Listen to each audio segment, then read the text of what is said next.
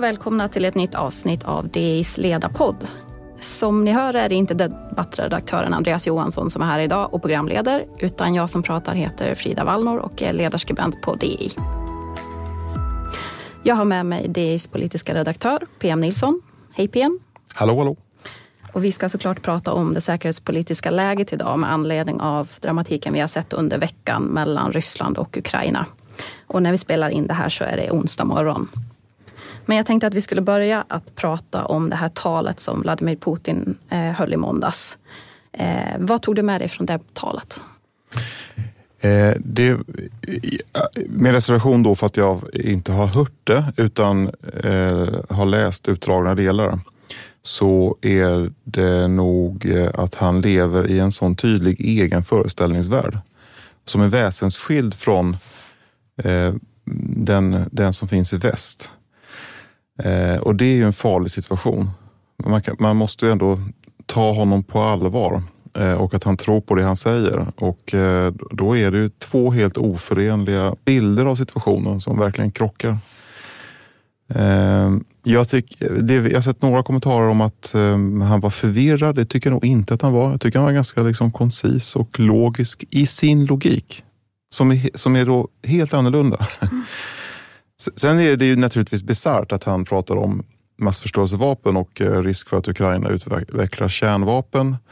Eh, Ukraina var tillsammans med Sydafrika och Kazakstan tror jag eh, några av de stater som omedelbart ingick i FNs eh, avväpningsprogram och eh, Ryssland var då en av övervakarna och en av signatärerna ihop med Storbritannien. Så Ryssland vet allt om demonteringen av de ukrainska kärnvapnen som blev kvar när Sovjetunionen föll. Men det är väl någon slags pandang till eh, Irakkriget. Det är väl därför han pratar som han gör då. Ja, men jag tänker framförallt på hela den här defensiva eh, inställningen som, som han målar upp som jag tror att vi i väst har väldigt svårt att förstå. Som, som han liksom verkligen får lägga ut orden kring nu om hur Ryssland är. Det är Ryssland som är hotat, att det är liksom Nato som har brutit sina löften eh, sedan kalla kriget och kommit närmare och närmare Ryssland och att eh, om Ukraina skulle tillåtas gå med i Nato så skulle det vara liksom ett direkt säkerhetshot mot, mot, eh, mot Ryssland. Och mm. hur han beskriver det här med, med att Rysslands rätt att då försvara sig själv. Att det är verkligen hur han legitimerar hela det här. Och ja, som du säger, det är hans egen logik men, mm. men den logiken är ju verkligen väl uppbyggd. Mm. Och men, men, frågan är ju hur mycket den går hem bland, bland ryssarna med tanke på de väldigt nära banden som är mellan Ryssland och Ukraina om, att, om det här med historiebeskrivningen och annat. Det, ja, att det, inte, att det inte är en egen stat och att det är någon slags eh, sån här eh, eh, ja, artificiell konstruktion. Eh, sen så, eh, det här med buffertzonstänkandet, där finns det ju han har ju resonans i, i, i Europa skulle jag säga. Det finns en förståelse i Sverige till exempel, i den svenska kontexten, eh, för att eh, Ryssland inte kan ha Nato direkt på sig. Det är en av orsakerna till att vi själva inte är med i Nato. Vita ytor mellan stormakterna, eh, som den förra statsministern uttryckte sig. Så det är inte omöjligt att han liksom mm, att, att, det kan ju hända att han liksom riktar sig till delar av den västerländska publiken. Som, till exempel i Tyskland så eh, finns det en förståelse för att Nato inte kan gå hur nära som helst. Men du, hur eh, mycket handlar detta om eh, östra Ukraina och hur mycket handlar det om någonting annat, tycker du? Alltså jag har ju väldigt svårt att se hur Putin skulle kunna göra den kalkylen att, att utsätta sig för västsanktioner, att det ska att det bara skulle gälla östra Ukraina. Jag menar risken, belöningen för att göra det här måste vara större. För som, som läget är idag så har de ju i princip redan kontroll över en tredjedel av den här Donbassregionen. Och att då samla 190 000 man runt Ukrainas gränser. Eh, jag menar, de kommer ju inte behövas för att liksom verkligen eh, bekräfta den här kontrollen över den här regionen. Så nu har han ju det som har hänt hittills är ju att man har sagt att man ställer sig bakom rebellernas krav på att ta hela Donbassregionen. Eh, så det är ju en, en, del av det som Ukraina idag kontrollerar. Så det, där talar vi för att det, de har större ambitioner. Eh, men, men, om man lyssnar på hur det har låtit hela den här uppbyggnaden så handlar det ju om Ukrainas eh, vilja att vända sig västerut och hur, att det utgör ett hot mot Ryssland. Så att, som jag ser det så är ju det här bara en förevändning för att göra någonting större. Jag, jag tror att det är någonting betydligt större på gång och att det handlar om liksom, hela den europeiska säkerhetsordningen. Hur de har pratat om att andra länder förskansar sig eh, mer säkerhet på bekostnad av andra eller hur, de, hur man har uttryckt sig. Så jag tror mm. att det här är betydligt större. Mm. Och att han kanske vill skapa den här Eh, det här slaviska förbundet då med Belarus och eh, Ukraina och då måste Ukraina ingå i det för att det ska ha ett liv. Hur ser du på de sanktioner som hittills har beslutats? Eh, jag är förvånad över hur snabbt det har gått och den enighet som västmakterna ändå har visat. Det här är ju inte enkelt. Alltså det är ju jättemånga länder i Europa som Italien, Österrike, Ungern som är jätte, jätteberoende av, av rysk energi och Tyskland. Men hur snabbt man under eh, utrikesmötet inom EU igår kom överens om de här sanktionerna tycker jag ändå är förvånande, men på ett positivt sätt. Mm. Och lika att man samordnade det då också med både Storbritannien och med USA och nu har vi hört att både Australien och Japan har eh, fallit in i samma eh, kategori av sanktioner. Så det tycker jag verkligen är en styrka. Mm. Men sen är det klart att det här inte är det tunga artilleriet utan man säger ju att man spar på det ifall Ryssland skulle fortsätta att trappa upp de här aggressionerna. Eh, så de lär man ju komma att behöva använda och då, då kommer det nog bli betydligt svårare att, att komma överens. Mm. Vad var det man kom överens om? Det är framförallt man riktar in sig mot ryska banker. Eh, men EU också eh, riktar in sig på ryska statens möjligheter att ha deras tillgång till EUs kapital och finansmarknad. Så, så det kommer ju slå ganska hårt. Och även oligarker då såklart. Mm. Ehm, så det är frågan hur ryssarna reagerar på det här, om man kommer att vända sig österut möjligen. Mm. Vad tror du? Eh, ja, det har, det har, när man pratade om att stänga av dem från Swift, då eh, eh, var det en del som pekade på att det finns risk för att eh, man då från rysk sida ansluter sig till eh, den kinesiska motsvarigheten. Ehm, och att fler länder följer efter därför att man då kommer tolka Swift som en osäker eh, konstruktion som väst använder som vapen mot sina antagonister. Och det är ju inget bra. Swift är ju liksom en teknik. Eh, det är ju ingen, det är ju ingen, det är ju liksom ingen demokratisk organisation om man säger utan det är ju någonting som clearar betalningar mellan banker. Men det där med, Kina, med Kinas roll i det här tycker jag är väldigt intressant. Och om man tittar på hur Kina har reagerat hittills på det som har skett. Att under det här toppmötet mellan Putin och Xi så verkar de ju vara väldigt överens om allting i samband med OS-invigningen. Men nu när det verkligen händer någonting som nu i veckan så har ju kineserna varit väldigt försiktiga och sagt att det här måste till en fredlig lösning och verkligen balanserat mellan mellan det ryska och det ukrainska. Eh, Ukraina är ju en viktig del av Kinas den här nya sidenvägen exempelvis. Så att det är ju inte självklart att kineserna välkomna ryssarna med en öppen famn. För jag tror också att kineserna är väldigt rädda för att drabbas av indirekta sanktioner, vilket ju USAs sanktioner brukar ofta mm. bli. Så, så det, det, blir väldigt intressant mm. att följa. Um, men då undrar jag, det här, en sak som var extremt intressant tycker jag igår är ju tyskarnas agerande. Att man nu sätter stopp för eh, driftsättningen av Nord Stream 2. Hur, mm. hur ser du på det? Eh, det var en stor fråga i valrörelsen. Eh, de gröna kampanjade mot Nord Stream 2. Eh, dels av klimatskäl, man vill inte öka naturgasen i energimixen, men också av säkerhetspolitiska skäl. Och eh, de gröna innehar då eh, utrikesministerposten. Rimligen spelar det roll. Sen har ju... Hej, Ulf Kristersson här. På många sätt är det en mörk tid vi lever i. Men nu tar vi ett stort steg för att göra Sverige till en tryggare och säkrare plats. Sverige är nu medlem i Nato. En för alla, alla för en. Har du också valt att bli egen? Då är det viktigt att skaffa en bra företagsförsäkring. Hos oss är alla småföretag stora och inga frågor för små. Swedeas företagsförsäkring är anpassad för mindre företag och täcker även sånt som din hemförsäkring inte täcker. Gå in på swedea.se företag och jämför själv. Den amerikanska administrationen explicit sagt att vi kommer att se till att Nord Stream 2 inte driftsätts om Ryssland går vidare. Det spelar säkert också roll. Mm. Eh, sen ska man komma ihåg att det är en gasledning som inte används. Så det är ju, offret är ju inte så stort. Um, Nord Stream 1 är ju rimligen liksom igång som vanligt. Uh, och uh, de andra leveranserna via Ukraina är säkert också igång. Så att Tyskland går ju idag och imorgon och nästa vecka på rysk gas. Ehm, det som är spännande är ju vilka ersättningsmarknader som man kan mobilisera. Det är väl ganska oklart än så länge. Man, pratar, man pekar på eh, eh Qatar eh, särskilt. Eh, tidigare så pratade man ganska mycket om att eh, USA skulle kunna leverera naturgas. Det verkar man inte. Man verkar inte se att det finns någon överkapacitet där nu. Men eh, eh, det finns i Nordsjön och sen finns det gasfyndigheter utanför Nederländerna som man har bestämt sig för att eh, avveckla men som man då skulle kunna skjuta på ifall man behöver ersättningsgas. Då.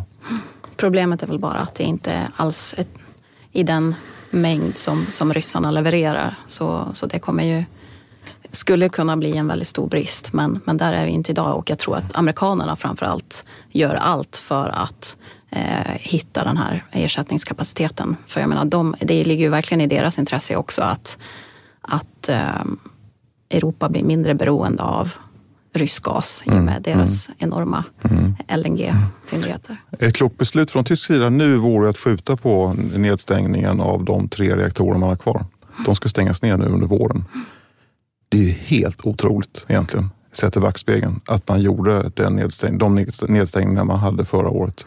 Och den här situationen kom närmare och närmare och avvecklingsprogrammet ligger fortfarande fast. Mm. Ja, med tanke på att man importerar fransk eh, kärnkraft istället. Jag menar, det är ju ja, vi bara på pappret egentligen. Mm. Ja. Eh, hur uppfattar du då Washingtons reaktion på Rysslands, ska vi säga, kalla det för, de facto ockupation av östra Ukraina? Ja, men stark. Eh, jag tycker amerikanerna har varit förvånansvärt engagerade i det här från första början. Eh, Blinken, utrikesministern, har ju varit i Europa väldigt mycket och träffat Lavrov flera gånger och träffat eh, Anna-Lena Baerbock, den tyska utrikesministern och franska eh, utrikesministern och så vidare.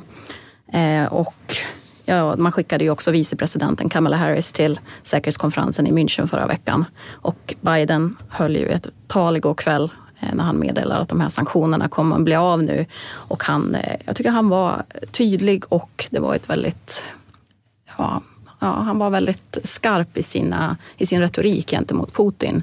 Så jag tycker att de har eh, agerat föredömligt gentemot sina europeiska eh, allierade så här långt. Ehm, jag tror att delvis handlar det ju för, för Bidens del om att ta revansch för hur han uppfattades agera i samband med eh, utträdet från Afghanistan.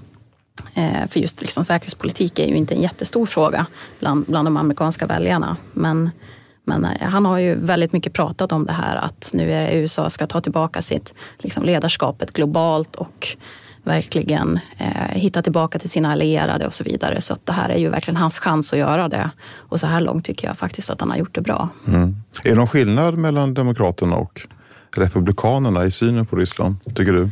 Alltså, nej, ja, vad ska jag säga? Det, nu hör man ju såklart republikaner som kritiserar Biden för att han är för mjuk mot, mot Putin. Men jag menar, vad ska de säga? Nu kommer det om att låta så. Vad, vad ska man säga efter hur Trump behandlade eh, Putin? Så, mm. så jag tycker att det där är ju såklart att man gör politik av det bara. Men, mm. men i sak så tror jag att eh, inom båda partierna tycker man att det, det, är klokt att stå upp mot det som sker i Europa nu. Att det ändå handlar om säkerhetsordningen i större bemärkelse. Ska vi, ehm, ska vi prata om Sverige kanske? Mm. Hur, eh, hur skulle du säga att Sverige har agerat på säkerhetskrisen i Europa? Kanske lite mindre framåtlutat än vad jag hade förväntat mig. Ehm, alliansregeringen var ju mycket aktivistisk vad gäller det man kallade då det östliga partnerskapet. Eh, och sen eh, gick det i arv tycker jag när S-regeringen tog över. Så att eh, Margot Wallström var ju återkommande mycket, mycket kritisk till Rysslands politik eh, gentemot Ukraina.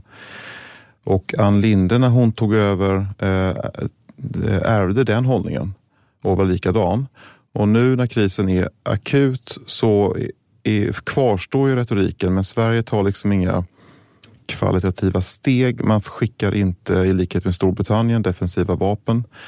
Eh, man har en försiktig eh, retorik vad gäller ordval. Är det här en ockupation? Är det en invasion? Mm. Statsministern igår visste ju inte riktigt hur hon skulle svara. Mm. Så, att, så att det märks på något sätt att Sverige naturligtvis är en lojal EU-medlem, men vi är inget NATO-land. Och, och, och, det, och, det, och, då, och då halkar man tillbaks i den här gamla rollen i, av att man står utanför på något sätt. Tror du att man är rädd för att provocera Ryssland? Jag vet inte riktigt om det spelar roll.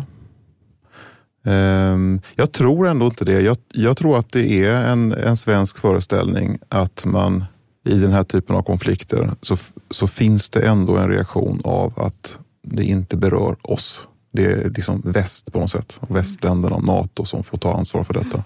Sverige är någonting annat. Vad tycker du? Jag tycker att statsministern har agerat väldigt defensivt. Eh, och det känns hela tiden som att blir tvungen, regeringen blir tvungen att reagera på saker. Att det finns liksom ingen som helst proaktivitet och tänka vad, vad blir nästa steg? Vad behöver vi göra då? Utan det är först nu händer det här. Okej, okay, då får vi lov att lyssna på oppositionen och eh, sammankalla försvarsberedningen och att aha, nu borde vi kanske sammankalla de andra partiernas ledare för att informera om läget. Det, det känns hela tiden som att man det finns ingen beredskap riktigt för det här. Att det är yrvakenhet som, som jag tycker präglat eh, den här vinterns mm. krishantering. Mm.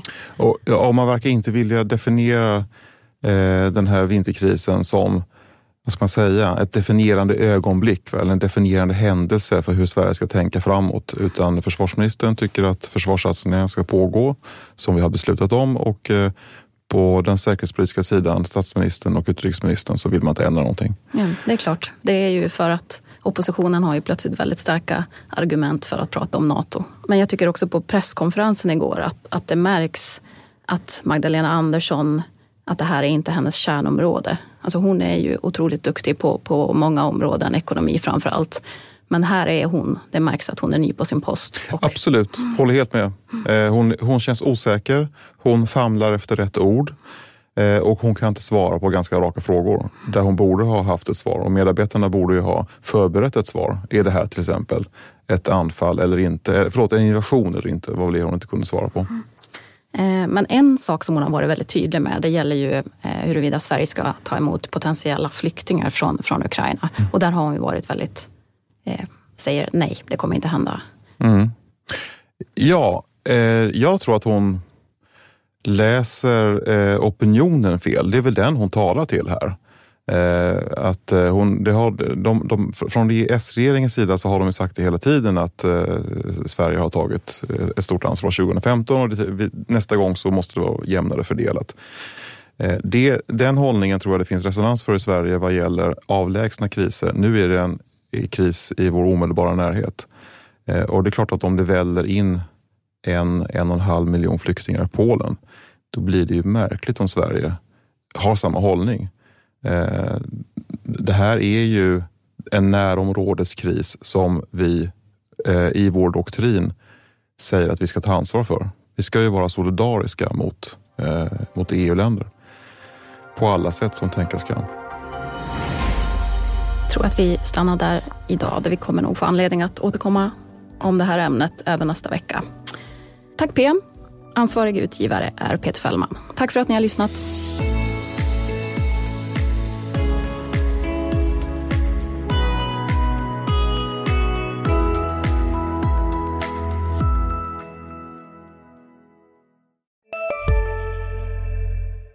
Där det finns ett samhälle, där finns det brott. Krimrummet är podden som tar brottsligheten på allvar. Jag bjuder in landets ledande experter och tar upp aktuella rättegångsfall för att begripliggöra den kriminalitet som kryper allt närmare. Du, alltså, du kan knäcka ett eller några gäng, men det kommer komma nya och så kan vi knäcka dem sen. Men att du ska knäcka allt forever, det kommer aldrig ske. Det är infinite gain. Lyssna på Krimrummet, en podd från Expressen med mig Kim Malmgren. Hej, Synoptik här. Hos oss får du hjälp med att ta hand om din ögonhälsa. Med vår synundersökning kan vi upptäcka både synförändringar och tecken på vanliga ögonsjukdomar. Boka tid på synoptik.se.